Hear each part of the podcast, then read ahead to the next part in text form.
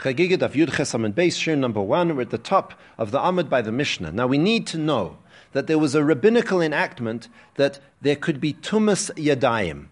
What this means is, is generally speaking, when a person becomes tome or spiritually impure, a person or an object, generally speaking, on a biblical level, the entire object will become tome, or the entire person will become tome. The rabbis, for several reasons, made enactments about the tumas yadayim that the hands themselves could become tome. Now, this can happen either by actually touching something which is tame, or even, perhaps, even if one doesn't know for sure that he touched something which is tame, one has to assume that he did, and therefore the hands are biblically, uh, uh, rabbinically speaking, uh, spiritually impure. To solve this problem, one either has to uh, ha- uh, submerge them in a mikveh or wash them. Now, the status of the hands these impure hands will be the level of a sheni latuma, which means that potentially something they touch could become either a shlishi or then even maybe a revi latuma, depending on the level of the object that you're touching. So the Mishnah is going to go into those, into that, the, the, the differences of the things that one might touch. So let's start. Noitlin the yadayim, one should wash their hands, lechulin ulamaisa ulatruma so if one wants to interact with chulin, unconsecrated food, or maisa, this is talking about maisa sheni, which is of a slightly higher level of kedusha, and ula truma and truma, which is of a higher level, then one has to wash their hands to get rid of the spiritual impurity.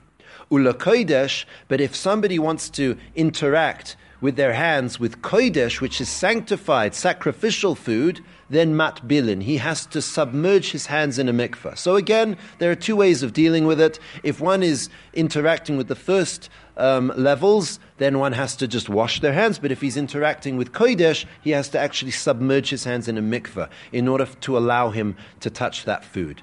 Ulachatus, if he wants to get involved in the Mei Chattas, the Chattas waters, which were the waters that were used for the ashes of the Parah Adumah, that's like the highest level that the Mishnah is going to be discussing. There, im nitmu yadov nitma gufoy. There, if his hands become tame, his whole body becomes tame. So therefore, he would have to completely submerge his entire body in a mikveh before engaging with the Mei Chattas.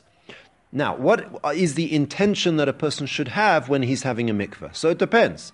If his intention when he was going into the mikveh was just to purify himself on the level that he can engage with chulin, then huchzak l'chulin, he's taken care of that, but also lemaisa he would not be on a level of purity that would allow him to interact with Meiser.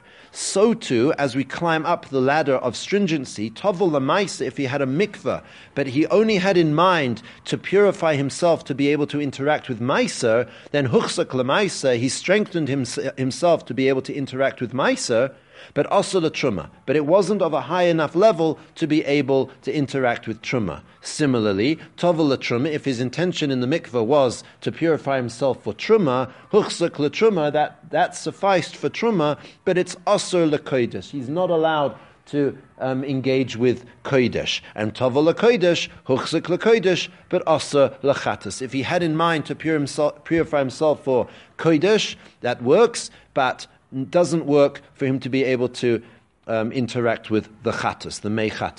Even though, and this is the chiddush of the Mishnah, the act itself is exactly the same. It's the same mikveh, it's the same activity that one does, complete submersion, but because he didn't have in mind for the highest level, or the higher level, he is forbidden from interacting on that higher level. What about tavol lachamar? What about if the person had in mind the highest level of stringency? So let's say he went into the mikveh with intention to purify himself on the level that he can engage with the meichatas, for example, the highest level. Then obviously mutter lakal, he would be allowed to then interact with the lower level, either kodesh, truma, maisa, or at the bottom we have chulin.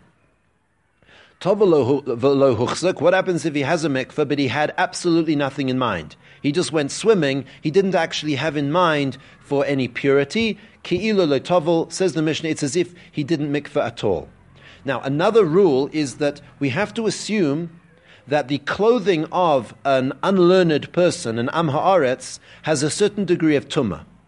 So the Mishnah is going to teach us that bigdei am haaretz, that the clothes of an am haaretz is considered midras, is considered like as if a person who is a zav walked on them, which means that they get a, a certain level of tumah in these clothing, in this clothing, but it's only considered midras, that level of tumah, leprushin, for somebody who is um, very, very careful.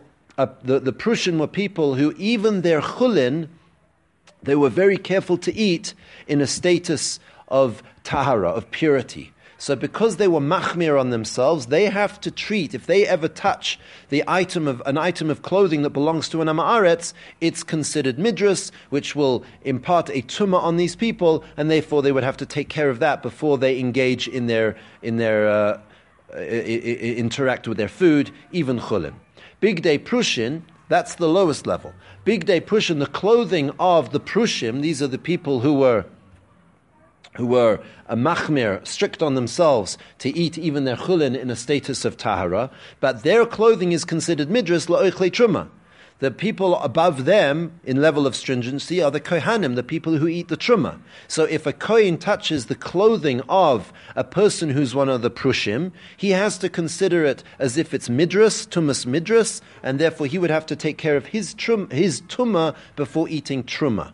Bigdei oichle truma, as we climb up, the clothing of people who eat truma is considered midras lakodesh, is considered tome for somebody who eats kodesh, and bigdei kodesh, the clothing of a person who eats kodesh is considered midras the lachatus, for somebody who's engaging in the mechatus. So what we're seeing is, is even though on their level their clothing is obviously pure and they can continue to engage in their activity, for example, eating truma or eating kodesh, but for the level above them, that person needs to be careful not to um, impurify himself with that lower level person's clothing. Yosef ben Yoezer, hayachosid So to illustrate this point, Yosef ben Yoezer was one of the most pious members of the kahuna. Nevertheless, his napkin would be considered midras the kodesh right? His napkin would be considered tame for somebody who wanted to engage with kodesh, the level above. And Yochanan ben Gudgada haya oichel al kodesh, and Yochanan ben was so exemplary in his tahara that he would eat ev- everything he ate would be eaten as if it was kodesh, meaning he would purify himself even when eating chulin, that, it was, that he was on the level of purity to eat kodesh, kol yamav, every day of his life, but nevertheless, his napkin would be considered midras lachatus, would be considered impure for somebody on the level of engaging with the mechatus. So, just to summarize the Mishnah, what we saw was is that there is there's a tumas yadayim, and for the first four levels, or first three levels, chulin, maisa, and truma, uh, it suffices just to wash their hands. If one wants to interact with kodesh, one would have to submerge their hands in a mikveh, and if he wants to engage with the mechatas, he would actually have to mikveh his entire body.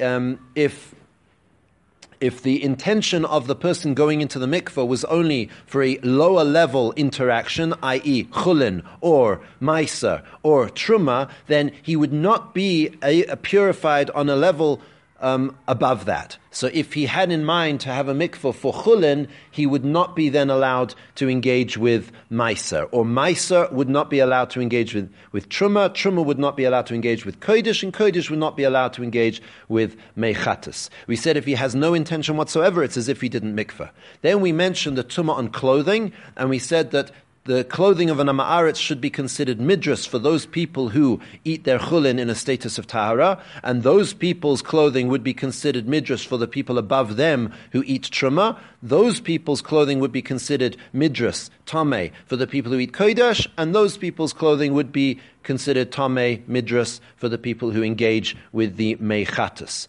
And we illustrated that with the case of Yosef ben Yoezer, who was exemplary. Nevertheless, for the people above him, it, his clothing would be tameh.